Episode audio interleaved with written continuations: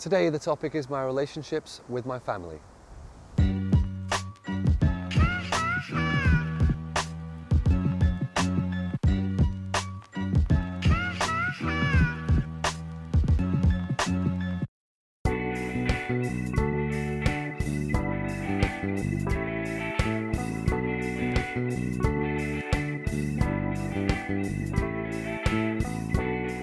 Relationships is a big topic, but what I really want to talk about is my relationships with the people closest to me.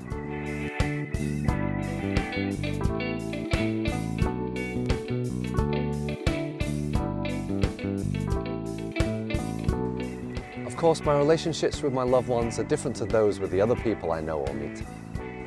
My loved ones love me, and so I behave differently with them because of that. Also, I spend the most time with them, so their roles in my life are bigger.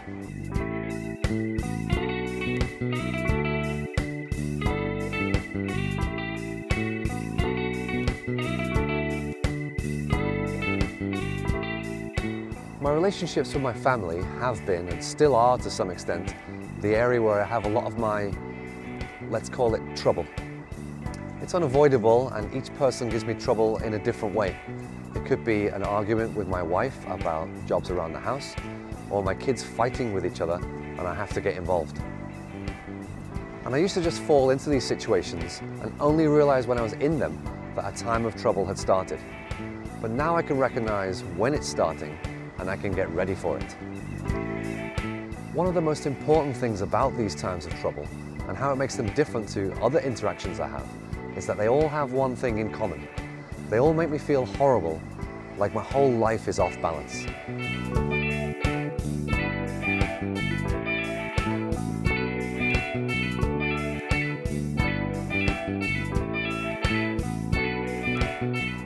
When a loved one is making trouble for me, I've learned through trial and error but sometimes I need to act and sometimes I don't.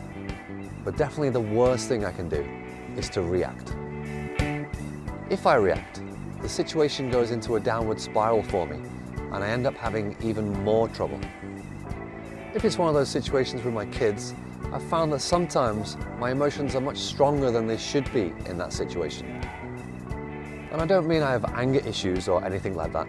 It's just that sometimes I can feel myself being disproportionately annoyed with the situation. And although I'm thinking, why am I reacting so strongly? I just can't stop myself. But it's because I've reacted, and that was a mistake.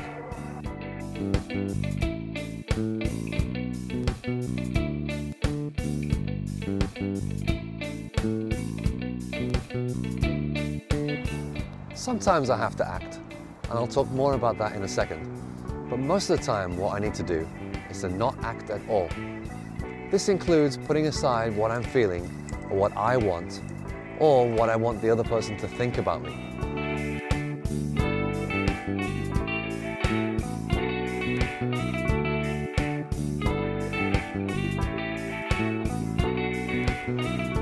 Of course, I can't always do this, or I can hold out for a while, and then I just can't stop myself reacting.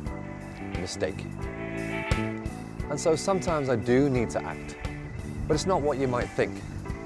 In those situations, what I really need to do is get busy doing something, for something completely unrelated, like cleaning up in the kitchen or helping my kids with something.